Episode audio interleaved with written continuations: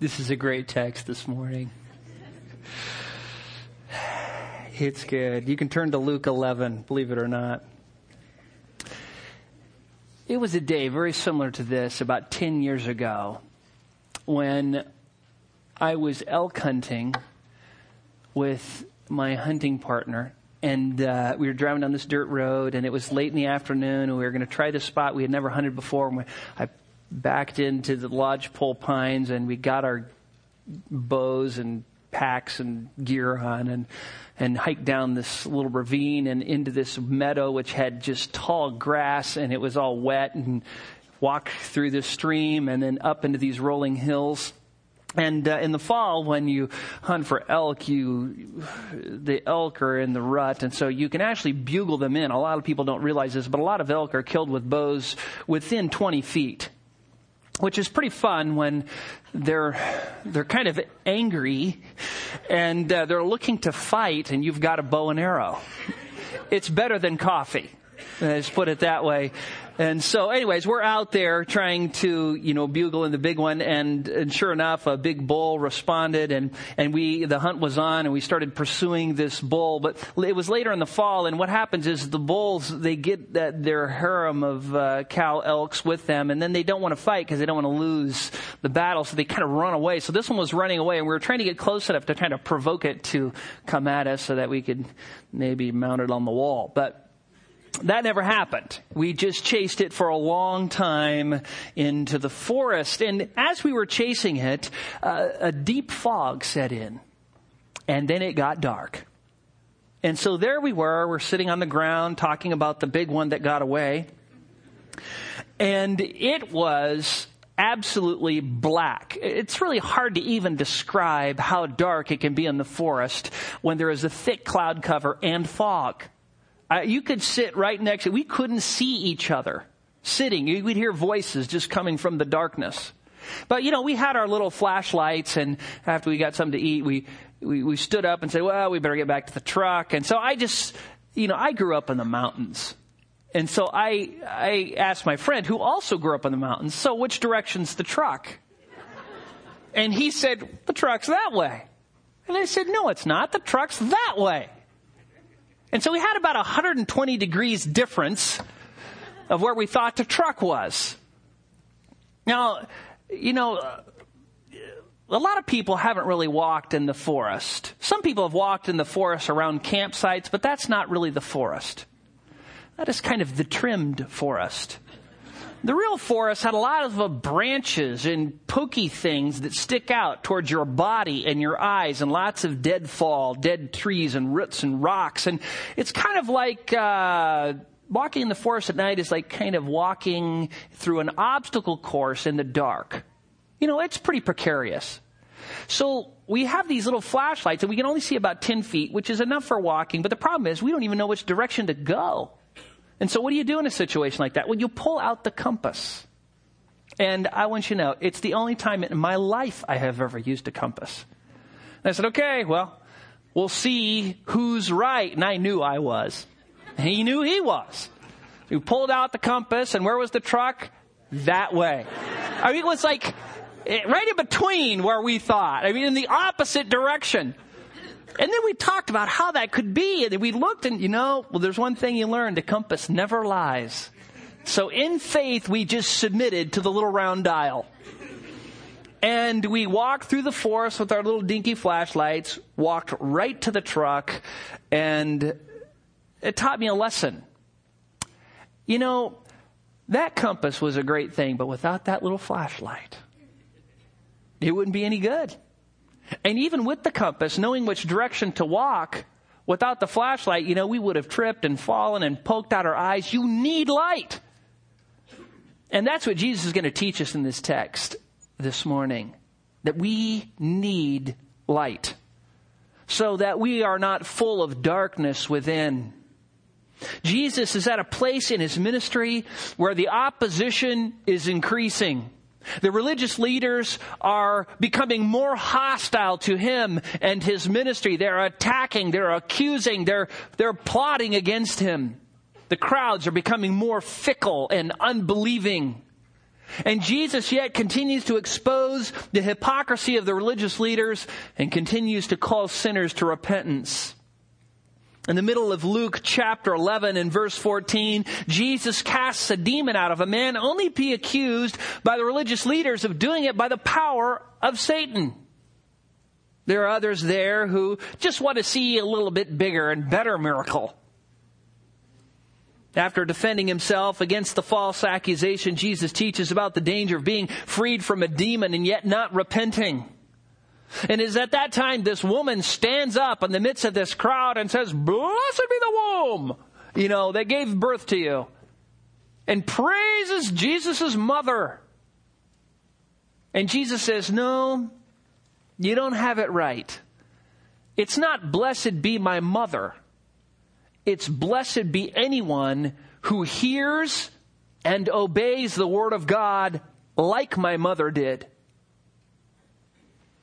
And the crowds continue to increase according to verse 29.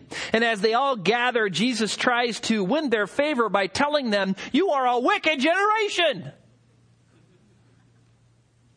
He lets them know that the Queen of Sheba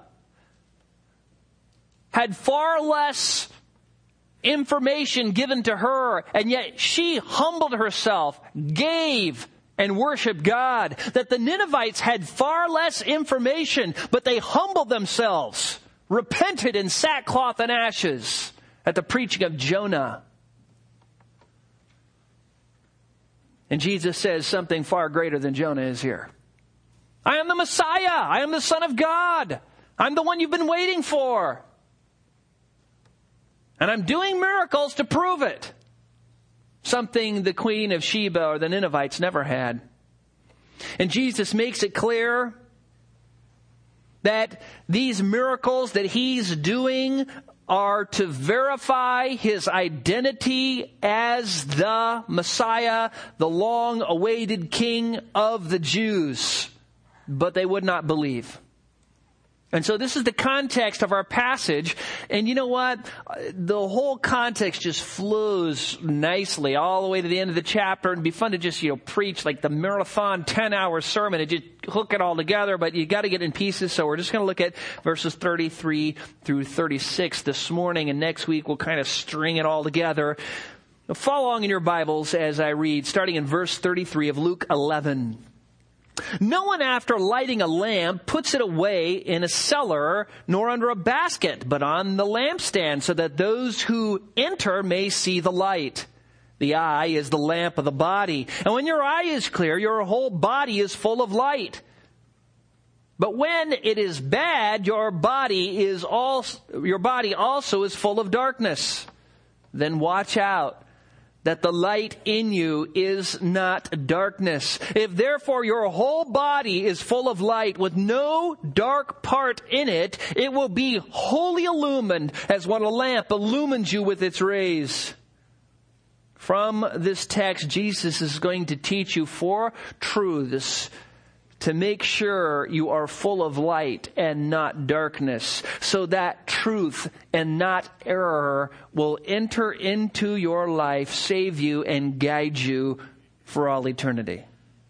The first thing we learn is you don't hide lamps. Now, this is pretty basic. Verse 33, no one after lighting a lamp puts it away in a cellar or under a basket, but on the lampstand so that those who enter may see the light. This is so simple and no brainer. I mean, you don't light a lamp and then hide it. Why would you do that? Now, at that time, uh, lamps were were kind of like uh, small squashed teapots. Um, they were low profile, had a little spout and a little handle, kind of like a coffee cup. Some of them had lids. Some of them just had a hole in the top. You would fill them up with olive oil like you would water in a teapot. You'd place a wick into the spout. Some of them had two spouts, some had three spouts. Anyways, you'd put the wicks in these little lamps, uh, and then you would light the wick, and the wick would slowly burn the olive oil, and then you'd put out about as much light as a candle. That was a lamp. His whole point is, when it gets dark at night, you don't light the lamp and then go put it in the cellar. You don't light a lamp and then put a pot on top of it. Why would you do that? That would defeat the purpose of the lamp. Everybody knows that. Well, Jesus is not concerned about lamps. I want you to know. And uh, what we're going to find out in this text is Jesus is using a lot of figures and metaphors and similes to teach the truth. As a matter of fact, he's going to use a metaphor to teach about a metaphor, to teach about another metaphor, to teach about a simile. I, I mean, it gets confusing. But Jesus isn't trying to give us lampology here. You know, he doesn't want us to leave here knowing about the ancient Near Eastern lamps and how they functioned. He's got spiritual truth in mind here. And everyone knows in a physical way, in a literal way, you don't light a lamp and hide it. And yet this is exactly what the religious leaders were doing at that time. They had the truth. They knew the Old Testament scriptures. They knew the promises of the Messiah. They knew about the forerunner. They knew who the Messiah was to be and where he was to be born and what he would do. They knew all of that. They had all of that truth. And it was as if they were hiding it from the people, like a lamp under a basket or a lamp put into the cellar. Jesus used lamps frequently as an illustration. In Matthew 5:15, Jesus uses a lamp to teach that we should let our light shine before men. You know, we're kind of lamps, each of us. And as we live for God, people can see the truth of God emanating for us, uh, from us. And that's what Jesus wants us to do. In Luke chapter 8 verse 16 and Mark 4:21, Jesus uses a lamp to teach that everything will be exposed just as when you light a lamp, you can see in a room and everything becomes clear what's in that room. So Jesus says when judgment day comes, nobody's going to get away with anybody. That guy who got away with it, that wasn't caught, the bank robber who escaped without being caught, the person with the wicked thought that they thought there was no consequences for, all of that will be brought to light because the judge, the God of the universe knows all things and it will all be brought out into the light. And then there's another way he uses lamps, and that's how he uses it in Matthew 6, 22 and 23, and in our text. Now that is to teach us that we need to have light within ourselves and not darkness. So this this section here is more about you personally and the light that God wants you to have in yourself. Of course, we all know that the people who have God's light in themselves are believers. So in a way, Jesus is talking about salvation, but he's talking about it in an indirect way.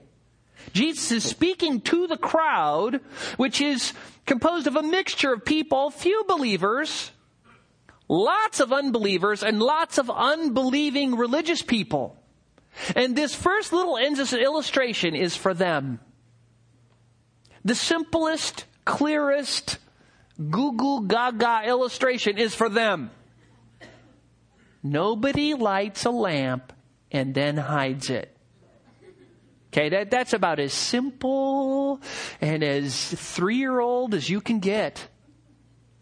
And yet, they, in a spiritual way, had the light of God's truth and they were hiding it from the people.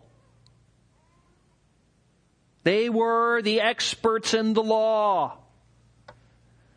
They should have been Jesus' disciples, not his enemies. They should have explained how Jesus was the fulfillment of Old Testament prophecy. They should have said, this is the Messiah, believe in him and follow him like we're following him. But no, they're hiding the truth.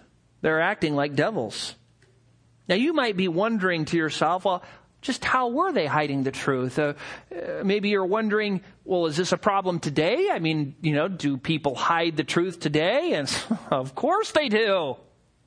Of course they do. Religious people all through the ages have hidden the church from the truth from people who needed it in the church. There are many denominations which have Bibles just like we do, but they just never taught, teach them. They never teach their people. There are some people who go to churches all their life and never hear the gospel. Once.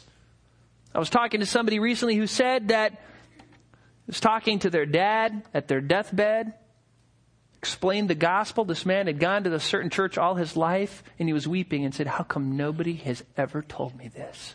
82 years old, never heard the gospel once in his church. Well, Jesus goes on to explain how these religious leaders were hiding the truth from them. And in the next couple weeks, we're going to look at that. But I just want to give you one example, kind of a preview of coming attractions. Look at Luke 11:52. Jesus is laboring to expose, rebuke and confront the hypocrisy of the religious leaders, and this is just one example of their hiding the truth. Woe to you lawyers. And if you're a lawyer, I'm sorry about that.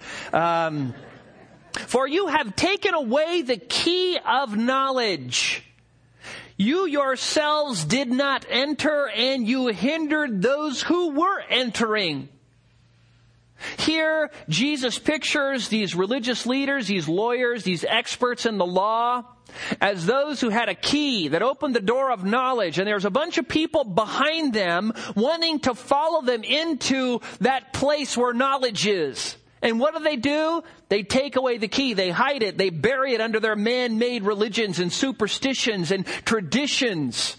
And then all those people just jam up behind them and go, well, can't we go in? Sorry, don't have the key.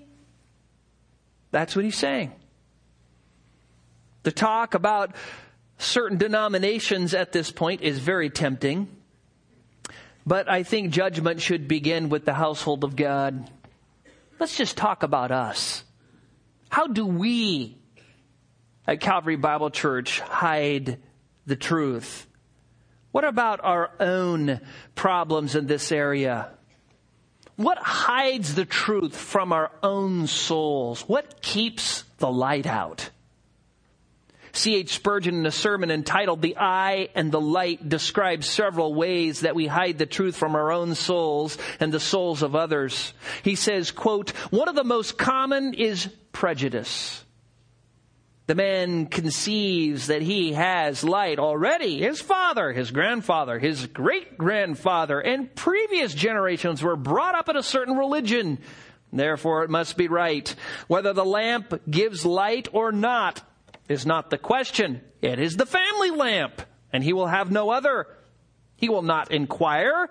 He is quite sure and wants no evidence. And when the light of God comes to him, he at once repels it. He cannot be disturbed and therefore he will not hear or read or consider the matter. He is satisfied to let things be as they are. The very supposition that he may be wrong he regards as an insult maliciously invented by an uncharitable mind. He says, what is to be done with one so blindfolded? End quote. You know anybody like that? I've talked to people like that all the time throughout my whole ministry, even in this church here. You know, when I was growing up, you know, we were taught, but what does the Word of God say? You know, we never did that. When, I want you to know before you got here, but what does the Word of God say? You know what? I'm reformed. You know, and Calvin, what does the Bible say? Don't bother me with the Bible. My granddad! Do you know who he was? He was the president of. What does the Bible say? We could be so sure so convinced that what we believe is true based off of what someone else believed, that we are so in love with our tradition, so in love with our history and the, our family's beliefs that we never even get into the Word of God and look up the Scriptures ourselves and see what God has to say. And really that leads into laziness, which is another thing that keeps us from the truth. People, yeah, well, I'm in a small group, but I won't read. You know what? If I'm in a small group and somebody doesn't do their reading, they're out. Come to church. Go to men's breakfasts, but don't come here.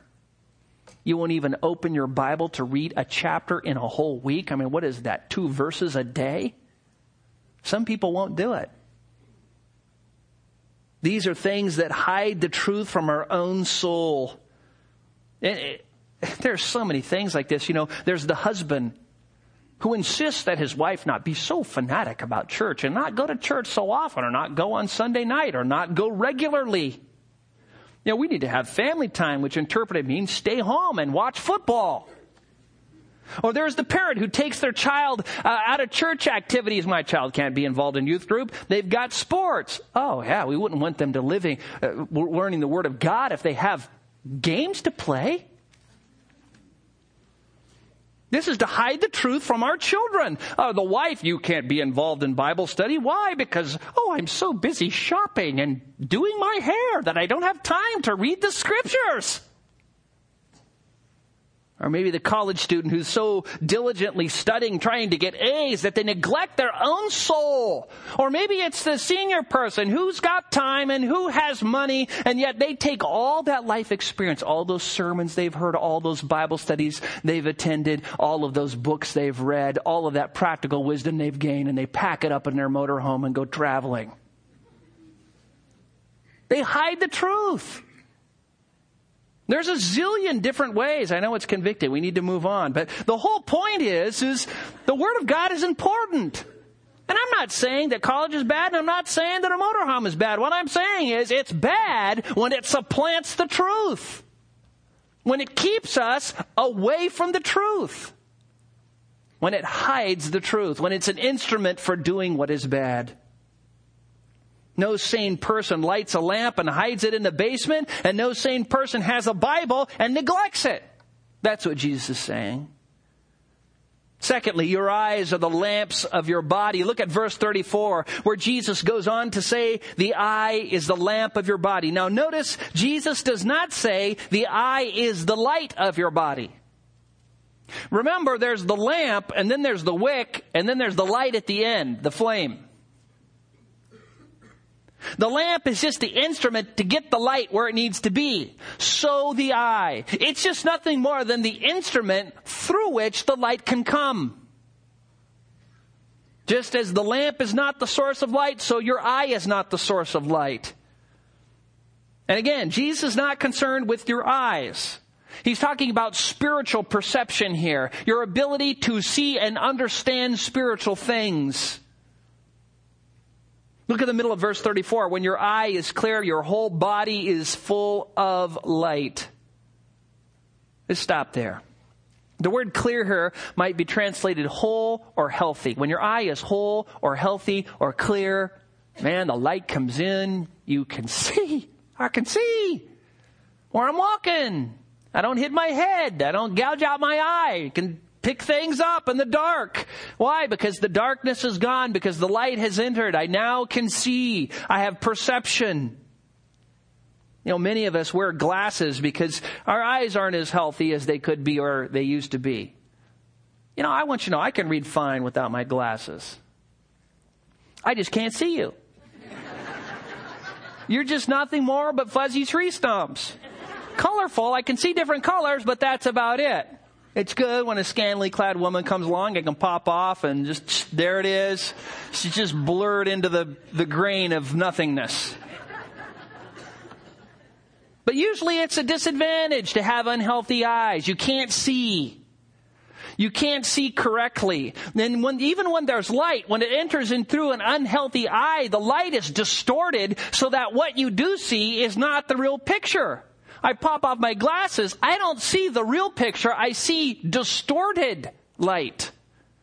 Kind of a spiritual astigmatism. And so you wear glasses to fix that. But some people have this spiritually. That when the truth comes, there is a distortion. And they don't see things like they really are. But when you have light and that light enters into your body, then your whole body knows what to do. You know where to step. You know where to grab. You know when to duck. Your whole body is protected. Your whole life is governed. You know how to think. You know how to meditate. You know how to discern things. Why? Because the light is in you. It, it affects your whole life, your whole body. Many of us know Psalm 119, 105. Your word is a lamp unto my feet and a light unto my path. That that path is the way that you live. Look at the end of verse 34. But when it, your eye, is bad, your whole body is full of darkness. This word bad here is literally evil. You either got the healthy eye or the evil eye. And when your eye is bad, when it's evil, notice the consequence. Your whole life, your whole body is full of darkness. Of course, Jesus is not talking about bad eyesight. He's talking about when the truth is presented to you, when it goes in between here and here, it gets distorted. And you're in darkness or it's shut out altogether. You know, we're all born in, there's, there's really two, two ways people are in darkness. One is they're just, they remain in that state in which they're born. We're born in darkness. We're born ignorant of the truth. But as we grow up, we, we can stay ignorant if you're never told the gospel, if you're never taught about God, if you're never shared the truth, then you just kind of live in that state of darkness which you were born into. But there's another kind of darkness, which is a worse kind of darkness, and that is the kind of darkness that exists after you've been presented with the truth. Because your eyes are evil. You have evil spiritual perception. Remember the people of Nineveh? They saw Jonah walking through the town. 40 days, Nineveh will be overthrown. They saw him, they heard him, they repented. The Queen of Sheba, the same thing. Saw Solomon's wealth, heard his wisdom, repented. But there are some who see, some who hear, and then they don't repent. Like the people in the crowd who saw Jesus do miracles, and yet they still wouldn't repent. I mean, they were, they were listening to that man that people said, never has a man spoken the way this man speaks, as John says it. That this guy is just incredible. You know, how often when you're read, reading through the Gospels, it says, and after he was teaching, the crowds were amazed or the crowds were astonished. That's the kind of preacher and teacher Jesus was. The greatest preacher, the greatest teacher that ever lived. So they had that and miracles. And we're talking massive light outside. They had seen him. They had heard him. But they had evil eyes. And so they continued in darkness. You see, when a person has an evil eye, the truth is either shut out or it's distorted when it enters. Either case, it's bad because they remain in darkness. Henry Ironside commenting on this said, quote, it is so easy to fall into the habits that lead to moral darkness or take up with things that will darken the spiritual eyesight. Give attention to the Word of God. Cultivate a desire to read the Word of God. Nothing will kill the desire to read the Word of God so much as the habit of reading the trashy literature that prevails in so many places today. You cannot get spiritual light in this manner. People say, I read my Bible but I do not get much out of it. The reason is that the eye is not sound. It has become dull, partially blinded, and occupied with things that are opposed to the truth of God and the Holy Spirit who dwells within you. End quote. Man, these people had revelation. Man, they had light. Man, they had thousand watt light bulbs shining on them. And yet, by the time it got in, it was dark. Oh, we saw that miracle. You do that by the power of Satan. That was a bad eye.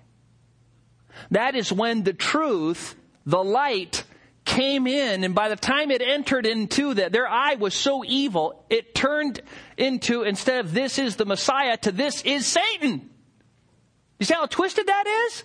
Other people didn't even let the light in. They just said, we want another miracle. I mean, they didn't even contemplate the significance of what Jesus was saying.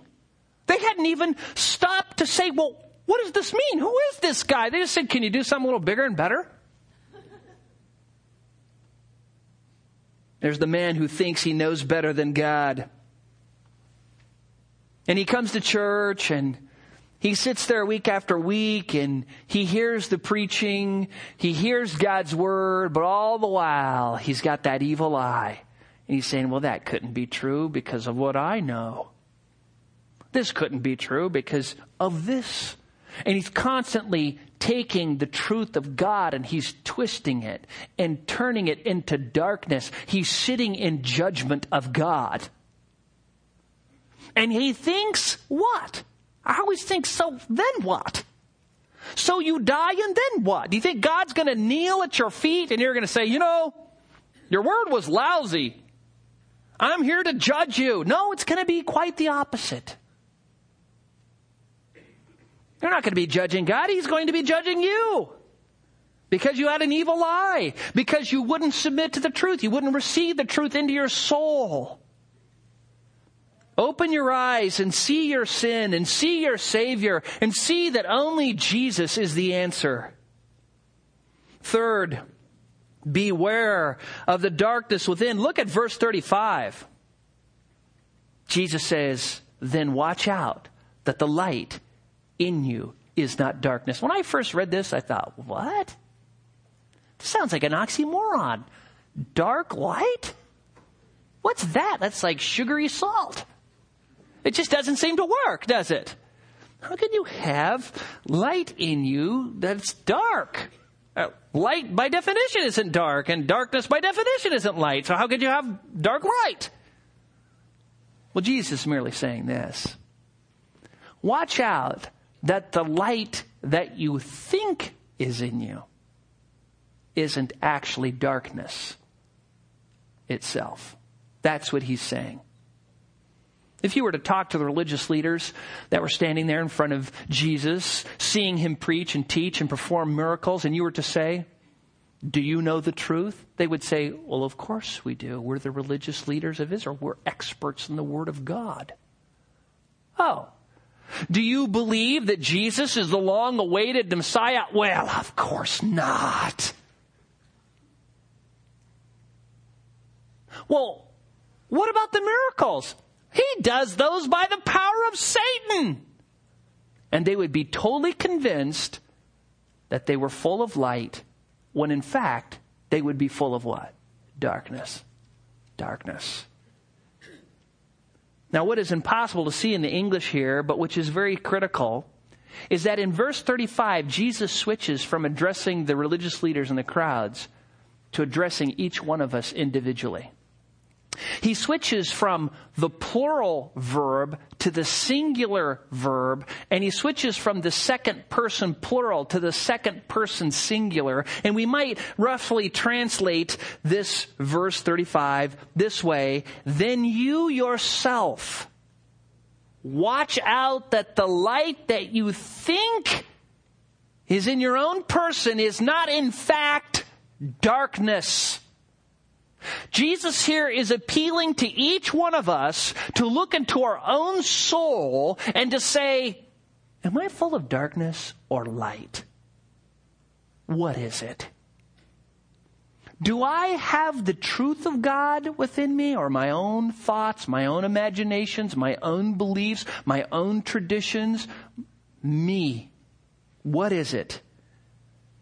Everyone in the crowd that day should have been led to Jesus by the spiritual leaders. But because their eyes were so bad and evil, they had taken the truth that they had seen, they had turned it into darkness, and they were in effect taking the light of the truth and hiding it in the cellar. But you know what? It is the responsibility of leaders, of teachers, of preachers to preach the truth to people.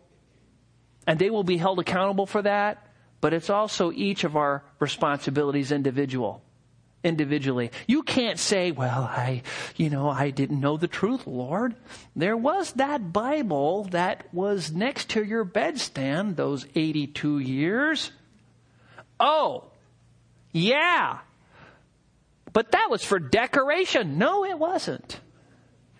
It was for reading. Yes, but it was so heavy. But what about the one in the pew in front of you? Well, I didn't want to take one of those. Why not? Well, those are excuses. Yes, religious leaders are responsible to teach the truth to the people they shepherd, but each individual is responsible to learn the Word of God for themselves. When you stand before God, you can't say, I mean, it you could say it, it's just not going to be accepted that, Lord, they didn't teach me. You have to seek the truth out for yourself. The, the command to let the word of Christ dwell in you richly is for you. For each of you. For me. The commands to study and meditate and dwell and ponder. are all for all of us, not just for religious leaders. Yes, we are all born in darkness, but there is a greater and worse darkness. Ironside says, quote, I warn you, be careful. All men by nature are in darkness, but there is something worse than that. When you refuse the light that is offered you, the darkness becomes far more serious than that darkness in which you were born. If men persist in do, going on in darkness, turning their backs to the light, the day may come when God will give them up to judicial darkness. End quote. You know what judicial darkness is? That's when God says, okay, you sat in the pew long enough. You've heard the gospel a zillion times. You've been exhorted, you've been rebuked, you've been coddled, you've been baited, you've been tempted to believe the truth. All of this has been, and you just keep rejecting and rejecting. What I'm going to do to you? I'm turning off the light switch. And then you stay there for all eternity. That is scary. Proverbs 13:9 says, "The light of the righteous rejoices, but the lamp of the wicked goes out." Proverbs 20:20 20 says, "He who curses his father or his mother, his lamp will go out in a time of darkness." Proverbs 24:20, "For there will be no future for the evil man; the lamp of the wicked will be put out or snuffed out." It's as if they're saying, "Well, I don't need you, God. I don't need your truth and give me that lamp." And God says, "Okay, you can take the lamp if you want, but as soon as you start to take that first step, God reaches down and goes, and now you're in darkness. Says, go for it. That's where you're going to stay. These proverbs describe judicial darkness, a darkness that brings eternal ruin. And when you read the Old Testament, you'll see God doing this. Remember, I don't know if you were here a long time ago, we preached from Amos and talked about a famine of the word. When God said to the people in Amos's time, okay, that's it. You've rejected my truth so much. I'm going to send a famine, but it's not going to be one of those wimpy, easy famines where you just starve to death. Physically, this is going to be one of those famines that is the greatest of all famines, a famine of my word. I'm going to take it away so you not only die physically, but you die spiritually forever for eternity. This is judicial darkness. Ironside warns if you persist in loving darkness rather than light, God may someday say, if you want the darkness, you may have it and you will enter into darkness forever. That is, that is the doom of those who have refused the light, eternal darkness, end quote. That is scary. That is so scary. And you know what? There, there are so many ways that we, we stay in darkness, that we justify being in darkness. You know, we, we, we tell ourselves all sorts of lies just so we can live in the darkness and maintain a dark life and dark thoughts. Spurgeon, mentioning some of these excuses, talks about those who just, you've talked to them before. Maybe you're one of them. I hope not.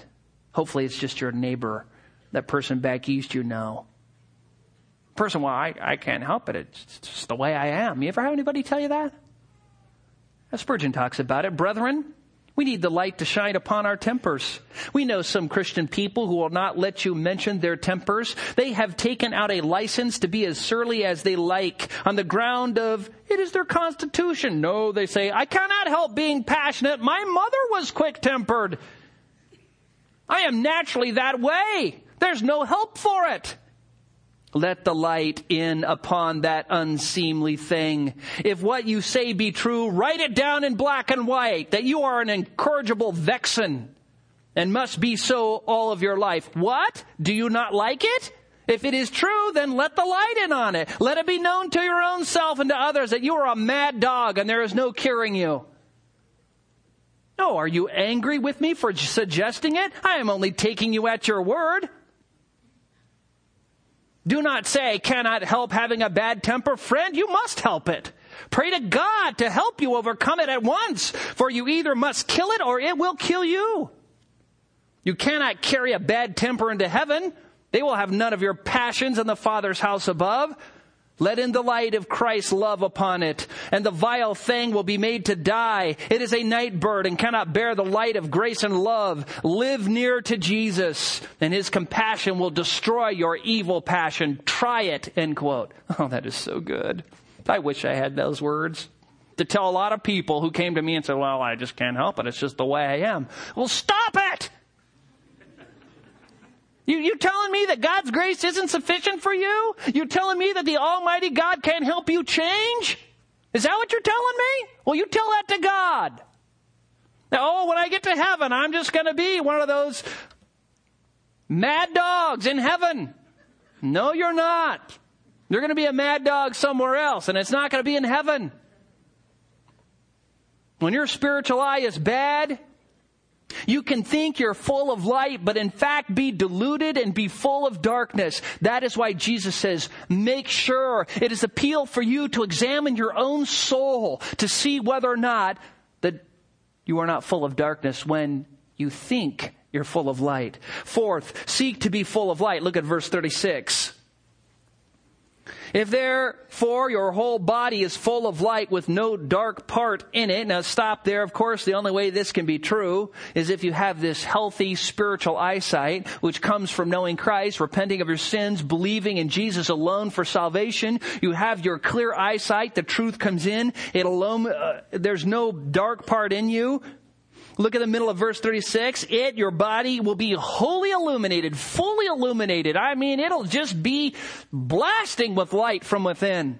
I have these two floodlights I set up when I'm working outside at nighttime. I like them, especially this time of year, because they're like heaters. They're so hot, uh, uh, bright, and they just put out heat sometimes when I'm working in the front yard and I've got my lights on. I'm doing yard work in the dark. I know that sounds weird, but to me it's not. People come by, they think I'm filming a movie because there's so much light, you know, shining out. And Jesus says, this is what it's like.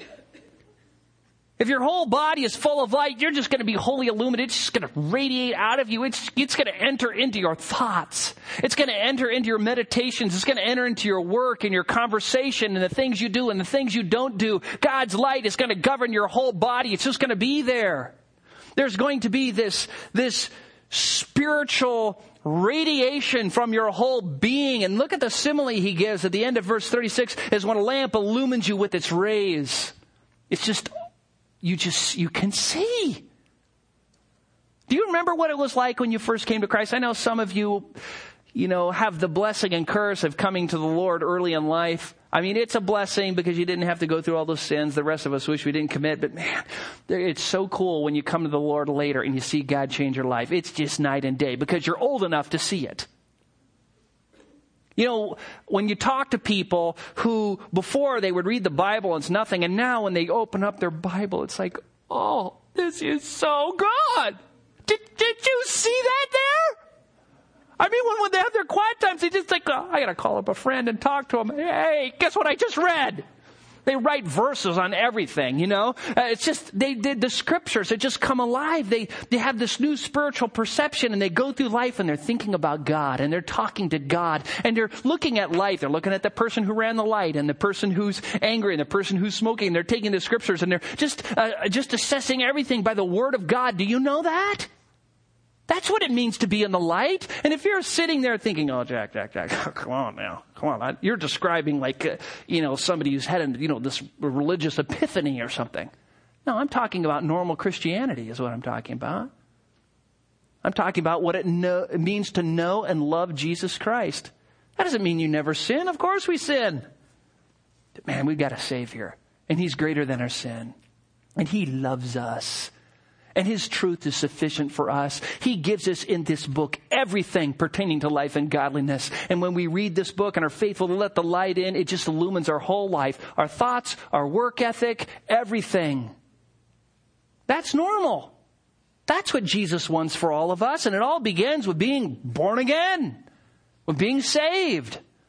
And this is the problem with the crowd, and this is a problem to some people who come to church. They come to church, they hear the truth, but you know, I don't want God messing with me too much. You know, I don't want him controlling every part of my life. I mean, I'll give him some Sunday mornings periodically, throw a couple bucks in the plate, and, you know, but I don't want him, you know, really taking over. Well, what you're saying is, is I don't want Jesus. Because he's either king of your life or he's not. You either want him to be your Lord and Savior or you don't. Don't deceive yourself and be in darkness and think that, well, I can live in rebellion against God all my life and then at the end, God will like me because my good deeds have outweighed my bad deeds. No. If that's how you're thinking, all your deeds are bad. Even the ones you think are good. See, that what's happening is you think that your good deeds are pleasing God when they don't. The only thing that pleases God is Christ. He was the only perfect one. It is only through His sacrifice and through His blood and through His death on the cross and because of His resurrection that we can be right before a perfectly holy God, not because your good deeds outweigh your bad. You don't have any good deeds.